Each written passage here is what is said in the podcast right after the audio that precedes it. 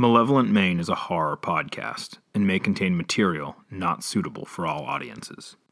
Listener discretion is advised. 5 covens of evil witches. 5 rituals meant to charge the land for something far more sinister. And a prophecy of an ancient evil destined to wake and wreak havoc upon the world. These are the stories we've been bringing you all season, and now it all comes to a head. Before we get to today's part of the story, I want to take a minute to thank everyone who helped make Season 2 so awesome. I can't thank the boys, Lucas, Tom, and Mark, enough for going on all the investigations, risking their lives to bring you 20 new episodes of The Odd and the Strange. We had a lot of help this season, and I want to thank everyone who reached out to us with tips and information. Lastly, I need to thank all of you. Our little show grew tremendously this season, and that's thanks to you. Thanks for telling your friends about the show, for checking in each episode, and as always, giving us your positive feedback. It's incredible that this podcast has reached 40 episodes. Long way to come in just 2 seasons. And I say this with absolutely no hyperbole. Season 3 is going to be even bigger and better. I promise. This is, and always will be, Malevolent Maine. Fear is a powerful tool. Guys, what was that? It's just not scientifically possible. It can't be. No, seriously, what was that? You're recording. I can't explain it. But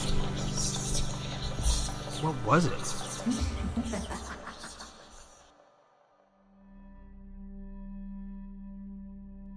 This one's a bloody good time, MMers. We've been tracking various witch covens all over the state, performing bizarre rituals meant to imbue a region with immense magical power. These 5 covens have all been very different, but all seemingly with the same goal in mind, all led by mysterious women known only as the Betrothed. The first coven we encountered were attempting to seduce college students to join their ranks at the University of Maine Machias. They performed something called the Ritual of Fire, where they burned some sort of living sacrifice. Their betrothed was a tall woman with red hair and a golden mask. The next coven was a group of women who spent the majority of their time constructing altars and charms to attract or summon flies and ticks. They performed the ritual of air atop a mountain in Andover, focusing their magical energy into a skull suspended by a large wooden totem. The third group sought out the grimoire of Grammy Grimes, hidden somewhere in the caverns outside of Fort Kent, known as the Devil's Den. With her ancient spellbook, this coven, led by a Gothic betrothed, performed the ritual of earth and vanished before we could catch them. In Kennebunk, a group of teenage witches, under the guidance of a betrothed with the black and white hair, dug up the remains of Mary Nasson, the White Witch of York, and performed the ritual of water atop the local water tower. And lastly, we were tipped off to the 5th ritual, the Ritual of Spirit, by a member of a chaos coven who had grown disillusioned with the work these groups were doing. This woman, Sybil, led me deep into the woods around Jackman and let me witness this final ritual. We discovered that these 5 locations traced a pentagram across the state, and at its center was a location we had already covered in the very first episode of this season, Mooretown, a forgotten witches' village from Maine's past. If you haven't listened to episodes 21, 24, 28, 32, 36, and 39, you may want to go back and catch up. There is essential information we simply don't have time to cover here. Most of these rituals have been performed on or near one of the witches' sabbats, or holy days. There's no sabbat more revered or more potent for magic than Samhain. Samhain is most commonly associated with Halloween, and is the time when the veil between the physical world and the spiritual world is at its weakest. For many magic users, this is the time of great power, a time when spells and rituals are far more potent than at any other time of the year. It is also a time when the dark forces of the world are at their peak, and they do their best to spread their influence. Putting together everything we've deduced so far, we were convinced that whatever these covens had been building towards, whatever final ritual they hoped to enact, would most likely take place in Mooretown on the night of Samhain. We knew the where and the when, but we were still in the dark about exactly what was going to take place. Still, we knew where we had to go. The four of us set out with our recording equipment and a few pieces of protective magic we've come across over the years, and we were determined to do our best to disrupt this final spell. As you may recall, Josias Moore and his wife Rebecca, along with her sister Mary Cummings, escaped Salem just before the witch trials began. Some say warned by the devil himself. They traveled north to the Skowhegan region and together with some local followers founded Mooretown, a village for and dedicated to witchcraft.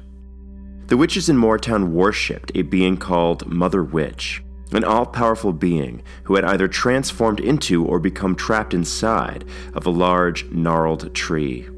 The legends say that the regular blood offerings would one day reawaken Mother Witch, and she would bring about a new darkness upon the earth. The witches of these covens, cast from various groups and belief systems of all types, revere Mother Witch as the absolute highest power. She's an all-powerful being, perhaps the titular goddess often referred to in Wicca and witchcraft, perhaps something else. According to their beliefs, Mother Witch is seemingly all-powerful, capable of great and dark deeds, unrivaled by any other force. Mother Witch has taken Satan as her consort, and he holds her place until she will one day return. That's why many of the covens worship the devil. He grants the witches their power, so that they might one day return the mother to his side. Secret societies and high councils are nothing new in our line of work. Whether it be the Illuminati, the Freemasons, the Hermetic Brotherhood of the Cardinal Court, or various other groups, we're quite used to secret cabals organizing and orchestrating nefarious conspiracies. One that we didn't even know existed was the group that called themselves the Betrothed. The Betrothed have pledged themselves to Satan and see themselves as his future brides in whatever dark hell they plan to unleash on the world. These five extremely powerful witches have been pulling the strings of this entire plot, organizing the five groups that performed the charging rituals. We think the witches believe they are enacting some sort of final blood ritual, probably at the roots of that witching tree that they believe to be their mother witch. They've been, quote-unquote, charging the state, attuning and preparing it for the reawakening of their dark matriarch.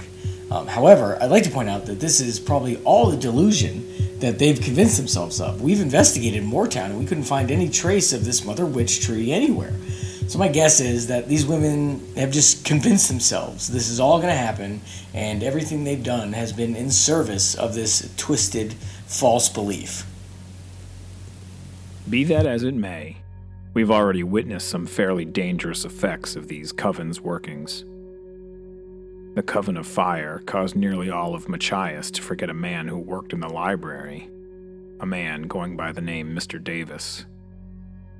The Coven of Air enacted spells and charms to summon large quantities of pests to our state, most likely in an attempt to drain blood from the population. The Coven of Earth led to the disappearance of a woman in the catacombs known as the Devil's Den, and the Coven of Water may have altered the path of storms and even Hurricane Lee itself to dump heavy amounts of water on the state. I myself witnessed the Coven of Spirit draw upon dark energies. And while we haven't seen any repercussions of their ritual yet, It's impossible to deny the sense of dread that's been hanging over us. So, on Halloween night, while the rest of the state was dressing up and trick-or-treating, the four of us made our way back to Mooretown. Okay, so we're in the woods where Mooretown used to be. We've got some protective charms and some other magical defenses in case we run into some witches and they attack us. None of us have guns, but we did bring some baseball bats, and I've got my old hunting knife here. And I did bring some pepper spray, you know, just in case. Really? All our phones and recorders are fully charged, and we plan to record everything. We've personally strapped a GoPro on Mark, so we can record it all on video as well. It's uncomfortable. Are we ready? Let's do it. All right, here we go. Historically, Mooretown was located northwest of Skowhegan, in the vicinity of Emden Pond. Now, it's mostly dense, forested areas, with some fields mostly gone to seed. There's very little to indicate that Maine's lost witch village ever existed at all. The last time we were here, we were unsuccessful in our attempt to locate the Mother Witch tree. There were several we considered, but in the end dismissed because they didn't have the malevolent feel often described in the writings of the time. If the pentagram the previous rituals had drawn over the state was accurate, the center of all of this was Mooretown, which meant the various covens would be gathering there to complete this final ritual. We should be able to find them despite not knowing the precise location. We parked our car along Route 16 and set off in the direction we knew Mooretown to be. The witches of Mooretown were supposedly drawn to the area by the call of the Mother Witch. Since our first encounter with these covens, we've been researching this being. Various texts describe her as the First Witch, an evil goddess, or a primordial force of mystical energy. In all depictions, however, the Mother Witch is a dark and dangerous force. Many modern-day Wiccans believe in a balanced, non-denominational approach to magic, but followers of the Mother Witch tend to revel in their more evil tendencies. They embrace cruelty and wickedness. We recently uncovered a creation myth for the Mother Witch. We've asked Lucas to share it with you. From the darkness came the Mother, first of all the witches. Some called her Lilith, but in truth she had no name. She walked the earth and shadows sprung in her wake. Evil woke in the hearts and minds of men, and dark thoughts led to dark intentions. As her darkness spread, her hunger grew, and the mother's thirst could only be slaked with blood. In time, the mother was trapped by a single white witch, who tricked her into taking the shape of a small seed. From this seed grew a massive tree with the heart of the mother trapped inside. This heart grew terrible and black over the centuries, and the tree grew twisted and gnarled with her hate, turning what should be a bastion of nature into a haunting edifice. Trapped there, the mother called to her children, whispering to them in the world between dreams. "Free me," she murmured.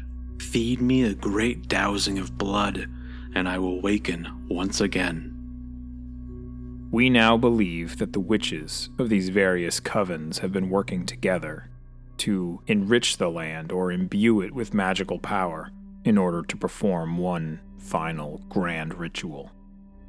The witches of Mooretown called this ritual the Great Dowsing, a time when a great bloodletting would occur, wetting the ground and satiating the Mother Witch's appetite.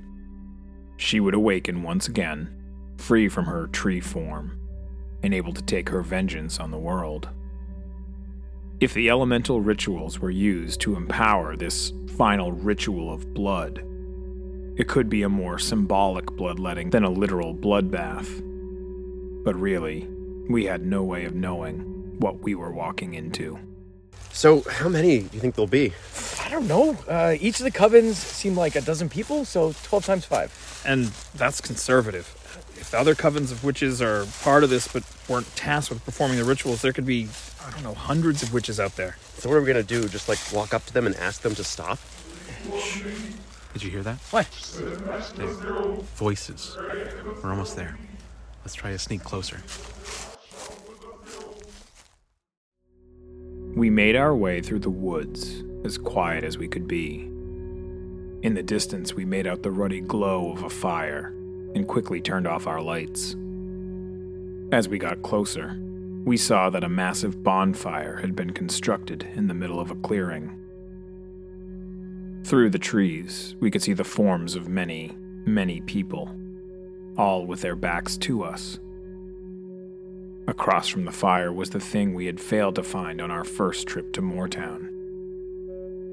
For the first time, we saw the Mother Witch tree. It was huge. I mean, it was bigger than any tree I've ever seen before. And it wasn't like a redwood or anything. It just seemed to tower above everything around it. It wasn't there the first time we came here. There's no way we would have missed this. I don't think that if the four of us joined hands and tried to circle around the tree, we would have been able to. It was just too immense.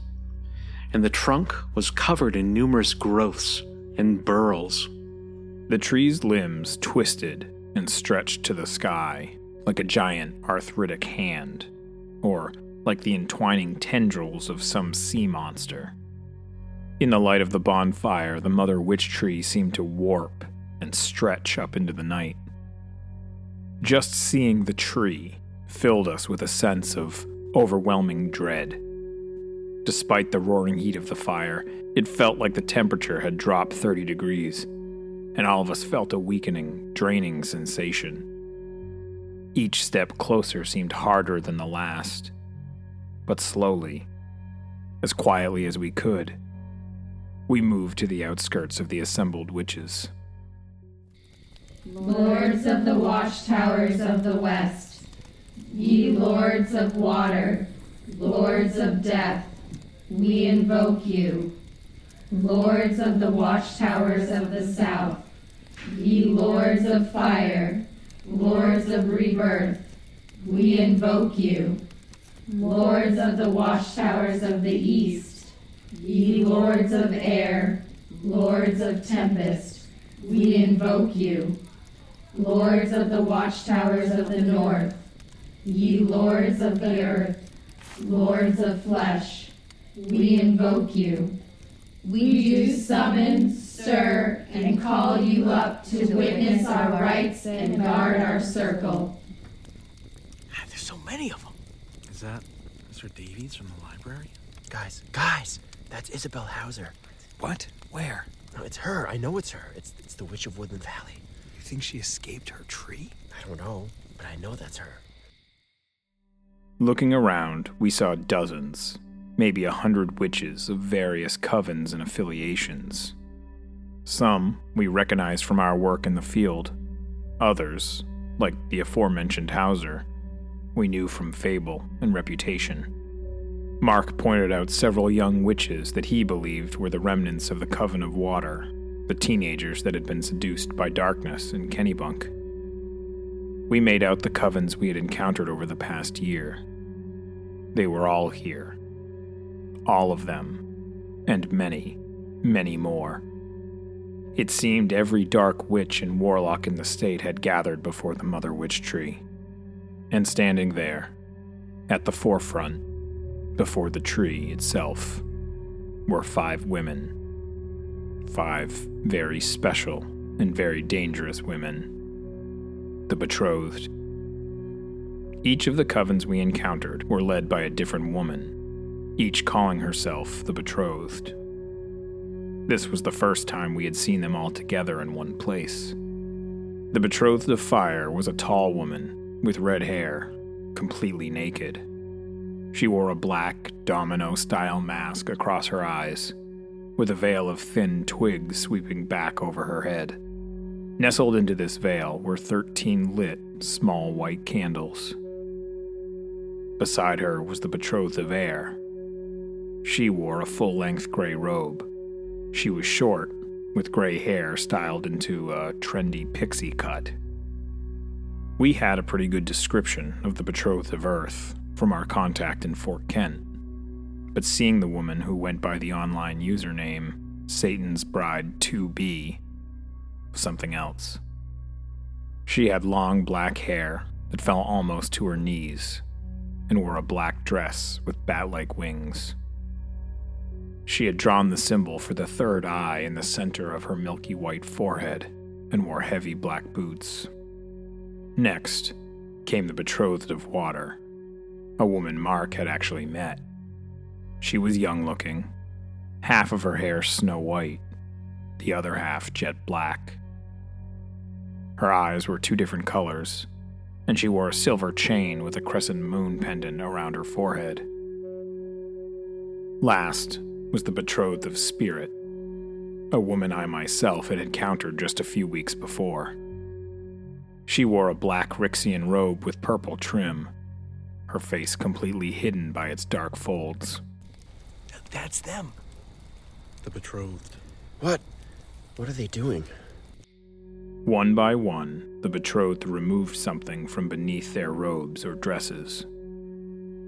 The betrothed of fire seemed to reach up and pull an object out of her hair, or perhaps the network of twigs surrounding it.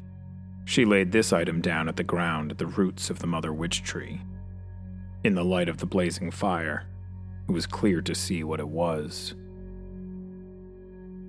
The skull had been blackened and cracked as if it had been burned by a fire. Into its forehead had been carved a triangle with the point facing up, the symbol for fire. It appeared our suspicions were right, and that a skull had been used in their ritual. The other betrothed each placed the skull from their ritual at the base of the tree. With the skull of Brother Avery. With the skull of my mother, Celeste. With the skull of Grammy Grimes. With the skull of Mary Nasson. With the skull of Gideon Hawthorne.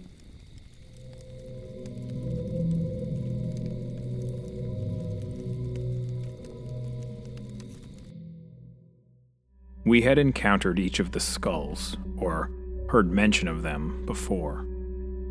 They were all carved with the symbols for the elements they had been part of the ritual of. We believe the skull of Brother Avery must be one of the Coven's members, most likely sacrificed to complete the ritual. We had never heard of the witch named Celeste, but whether she was sacrificed or her skull was kept for just such a ritual, we don't know. Grammy Grimes was a powerful hedge witch from the Fort Kent area. Mary Nasson was a white witch from York in the 1600s. And evidently, the residue Mark had seen on top of the water tower was not the remains of her skull. Lastly, Gideon Hawthorne was a warlock from the early part of the 20th century, who was said to have had two horn-like growths sprouting from his forehead.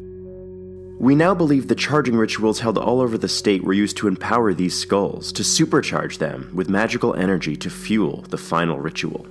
As we watched, the symbols, or runes carved into the skulls, seemed to glow. But perhaps it was merely the firelight reflected on their surface. The group of betrothed turned to face the assembled crowd. We the sons and daughters of Josias Moore. Of Rebecca Moore. Of Mary Cummings, of our Dark Master, of our Mother Witch. We have gathered tonight for the great dousing. Tonight we will awaken our mother. Sister Sybil, bring forth the sacrifice. At this point, the crowd parted, and a hooded figure began making her way towards the betrothed. It was Sybil, the member of the Coven of Spirit who had shared their secrets with me. Even in her Rixian cloak, I knew it was her. Behind her, hands bound with a thick rope, was a young woman, probably 19 or 20. Her black hair was dirty, with small sticks and leaves stuck in it. Auburn roots showed through the black, as if she hadn't been able to dye her hair in some time. She wore a black t-shirt with a ripped long-sleeve black fishnet shirt underneath it, and a short black skirt that showed off her pale and bruised legs that ended in scuffed black boots. calm as that? It has to be. If you've been with us all season, you will recall that while exploring the caves outside Fort Kent, Lucas and Tom encountered a woman who was searching for her friend who had gone missing the night before during the ritual of Earth. At the time, due to the sensitivity of the situation, we did not reveal the name of the missing woman. Now, in light of everything that's happened, it seems fair to reveal that the woman being led towards the betrothed appeared to be Chloe Jackson, the woman who had been missing since late June. Behind her, guiding her forward with a hard shove, was one of the more goth-looking witches that had likely kidnapped her. Chloe looked frightened as she was led before the massive witch tree. We've got to stop this. They're not really gonna... From somewhere in her voluminous robes, the betrothed of water brought forth a knife. Its blade gleamed in the bonfire's glow as she held it high over her head for all to see. The murmurs of the crowd silenced at once. She passed the blade to the hooded betrothed of spirit. It was like we had walked into a different time or a different world. With the fire, the twisted tree, and the robes, this seemed like something out of a horrible fairy tale. The two witches led the girl closer. She'd begun to cry, not full-blown sobs, but small, hurt whimpers. Why do you approach, sister? State your intention. I bring an offering for the Great Mother. And do you put forth this offer willingly? No! Please, no! There was something in the way she spoke, the way her body seemed to slump as the moments passed, that showed that the robed witch wasn't certain of her own actions. We don't know what happened to her, what change of heart she went through, but Sybil had been the one to reach out to us, to conceal me, to protect me.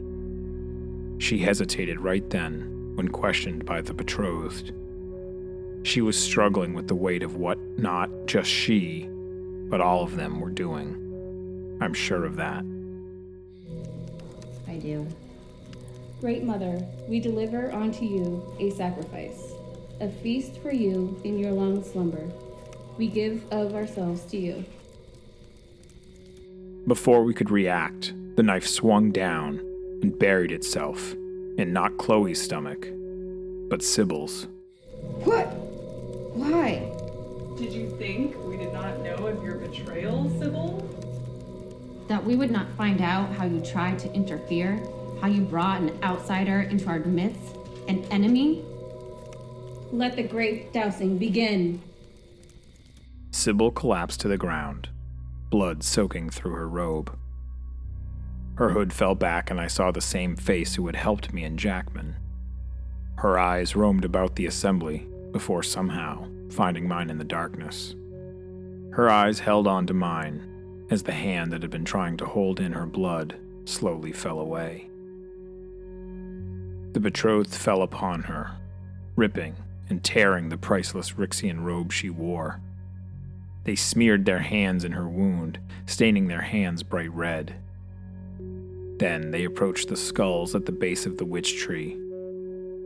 With bloodied hands, each woman grasped their own skull, and they arranged them in the shape of a pentagram. Great Mother, darksome and divine, we invoke thee and call upon thee. Mighty Mother of us all, bringer of all fruitfulness. By seed and root, by bud and stem, by leaf and flower and fruit. By flame and blood do we invoke thee. Descend upon the body of this, thy servant. The betrothed of spirit stepped into the center of the skulls. Now we were sure the eyes were glowing, pulsing with an infernal energy, and the tree, the mother witch tree, seemed to be writhing, changing, transforming. The tree moved, not the limbs and not the trunk, but it moved. I know that doesn't make sense, but it seemed to change its shape. I don't know how to explain it, like it was growing, only it wasn't getting bigger. It was pulsating with the energy of the ritual. It was swelling and then shrinking, like a heart getting ready to burst. What happened next happened so quickly that we were helpless to stop it. In that moment, we knew we had failed. The rituals, all of them, including this last ritual of blood, had all been for this. The spirit, or the essence of the Mother Witch, trapped for centuries, maybe millennia, in the tree, was finally ready to come forth. A horrible, eldritch light, a sickly green light, an electric shade of rot and decay, like a 1,000-year-old pustule breaking open, suffused the area, somehow drowning out the crimson glare of the fire. A mist curled around our feet, seeping up from the cracked and broken exposed roots of the Mother Witch tree. The awful droning sound grew louder, like a great leviathan awakening and shaking the very earth with it.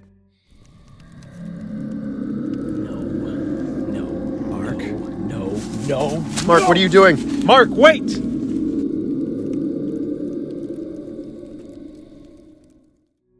Before we could react, Mark broke from our cover and sprinted across the clearing. We tried to follow, but Mark had surprised us and was several paces ahead. We shoved witches aside as we raced to the front of the ceremony to try and stop whatever dark act was about to take place. I pulled Chloe away from the witch tree that still held on to her. I don't know if she was in shock or just resigned to her fate, but she didn't try to fight me at all. She collapsed into my arms, and I tried to drag her back into the safety of the darkened woods. I fell to my knees when I got to Sybil. Her hands were cold, and her eyes were still focused on the distant spot from which we had emerged. I checked for a pulse anyways, but I already knew what I would find. She was dead. The sound, like the world splitting apart, the sound of a dark god tearing free from the depths, was deafening. Just beneath that, we could make out the screams of the shocked or perhaps excited. The ground shook. We were all sure of that, a tremor that vibrated through the earth into our very bones. And the tree. The Mother Witch tree was pulsing with that sinister green light from somewhere deep within its surface, as if some ancient and primordial swamp festered within its gnarled trunk. We all stopped and stared at it. All of us, except Mark. The tree was vibrating at a different frequency than the world around it. It seemed to lose its hard edges, to fade or soften somehow. One moment it was there, the next it was gone, only to spring back into existence a second later. And something was coming. We could feel the pressure building, like the way your ears will pop when you drive up a mountain, or the way the air feels before a lightning strike. It was pressing in all around us, grinding down into our perception of reality, screaming at us to accept the horrible change, the awakening that was about to take place. The betrothed of spirit was oblivious to all the commotion and stood still before the Mother Witch tree, eyes closed in exultation, arms extended up and outward in supplication. The green light that filled the area seemed to swirl and focus, reaching with tendril-like shapes towards the betrothed. Just as the ritual reached its crescendo, as the thunderous droning reached its fever pitch, as the green light entered the ring of skulls and the Mother Witch tree split open to reveal its hideous secret, Mark crashed into the betrothed of spirit. She was not a large woman, and caught completely unaware, she flew from the center of the ring, the pentagram of charged and tuned skulls, and fell to the ground. Her hood fell back from her face, and we saw that she was a plain-looking, middle-aged woman, the kind of woman you would pass on any given day in the grocery store or in line at the coffee shop. Seeing the surprise on her face broke whatever spell had instilled us with so much awe and fear. What happened next was horrible. There was a flash. Like a wall of lightning, it struck the ground just in front of us. There was a sound. I'm sure of it, but I couldn't tell you exactly what it was. What made it? or even what it sounded like. I don't know if it was loud or soft, a scream of rage, or a cry of pain. You could feel it, like 1,000 little bugs crawling all over your skin, over your eyes, your teeth, and tongue. The air itself felt alive, and I swear I smelled something burning. There was a force, like a sonic boom, and I felt my feet leave the ground. When our vision cleared a second later, we all found ourselves lying flat on our backs. Slowly, the assembled witches began to pick themselves up off the ground. Where the pentagram of charred skulls had been were 5 scorched and smoking spots of grass.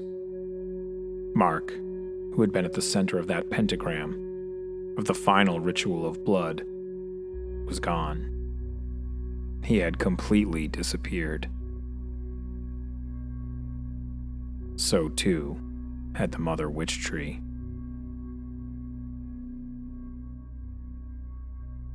With their ritual disrupted, the gathered witches began to slink off into the night. The bonfire had nearly burned out, and the witches were dark shapes, mere shadows sliding between the trees. Even the betrothed slunk off in a kind of daze, as if drugged or perhaps waking from a strange dream. In only a few minutes, the clearing that had been full of chanting witches was empty, save the still body of Sybil, a softly sobbing Chloe, and the three of us. I don't know what happened. Mark ran into the center of the ritual, and whatever was supposed to happen, it happened to him instead. We searched the woods. We spent hours calling for him, looking all over the place. There was no trace of him. It was like he hadn't been there at all. The ritual of blood, the great dowsing. It was supposed to summon the Mother Witch, to draw her out of the tree. Our best guess is that she was supposed to inhabit the corporeal form of the betrothed of spirit, to use her body to hopefully reassemble her own. The betrothed would have had to attune to her body, possibly by doing purification rituals, or cleansing ceremonies to prepare herself to become the Mother Witch's vessel. When Mark shoved her out of the pentagram, he disrupted the entire process. Magic and witchcraft are, in a way, like baking. If you skip a step or make one wrong measurement, the whole thing can go awry. There's no way of knowing what happened when he disturbed the ritual. Those mystical energies were incredibly powerful. It's possible that he... We stayed in the woods around Mooretown until the sun came up. We didn't find any signs of Mark. In the end, we decided we needed to get Chloe to the authorities. She'd been missing for months, and after everything she had been through, she needed medical attention. We left the body of Sybil wrapped in the remains of her cloak. Without knowing who she really was, the best we could do is let the police know where we had left her. They were already skeptical, but when they informed us that after an extensive search of the area, there was no sign of a body, it was obvious they didn't really believe our story. We've let Mark's family know about his disappearance, and we have filed all the paperwork in order to open an official investigation. To be frank, we struggled with this episode. We debated whether or not we should release it. In the end, we decided the best way to honor our friend was to share his story. If Mark really is gone, what better way to remember him than in that instant when he selflessly sacrificed himself to prevent the dark future the 5 covens had planned. I tried to catch up to Mark. I don't know. I just thought if I could just get to him, or just everything would be okay. We'd maybe find a way, or I don't know. I just knew I had to catch him, but I couldn't. We're not going to stop looking for Mark.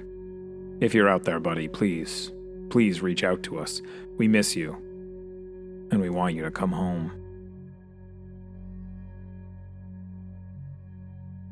With the 5 skulls destroyed, and the final dowsing disrupted, it would seem the mission the five covens set out on has been thwarted. We're not sure what to make of the Mother Witch tree disappearing. It could mean her essence is gone for good. It could mean she's somewhere else.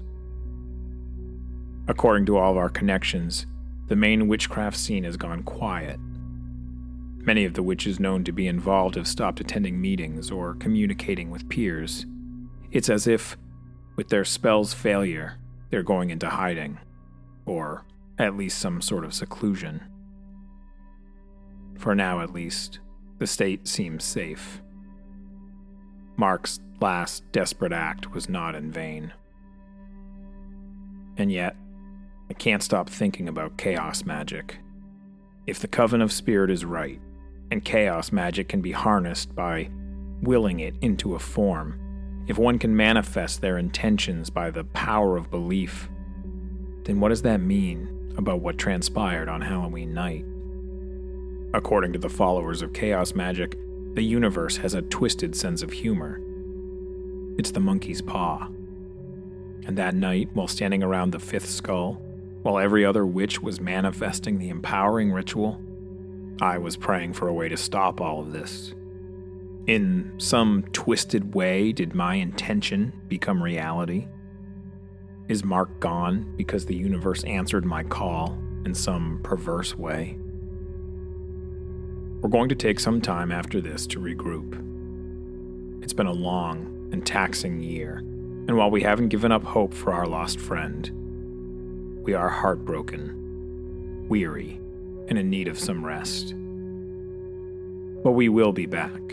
There's too much we don't know, too much we can't explain. There are too many dark corners we still need to shine a light into. We'll rest and recoup, and when we're ready, we'll be back with more stories of the odd and the unexplained. Until then, stay safe out there, Maine.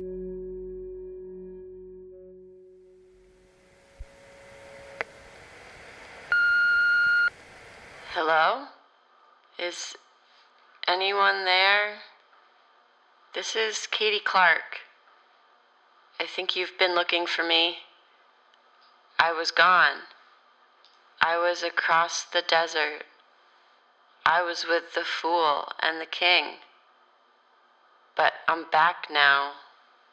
And the king beyond the desert, came with me.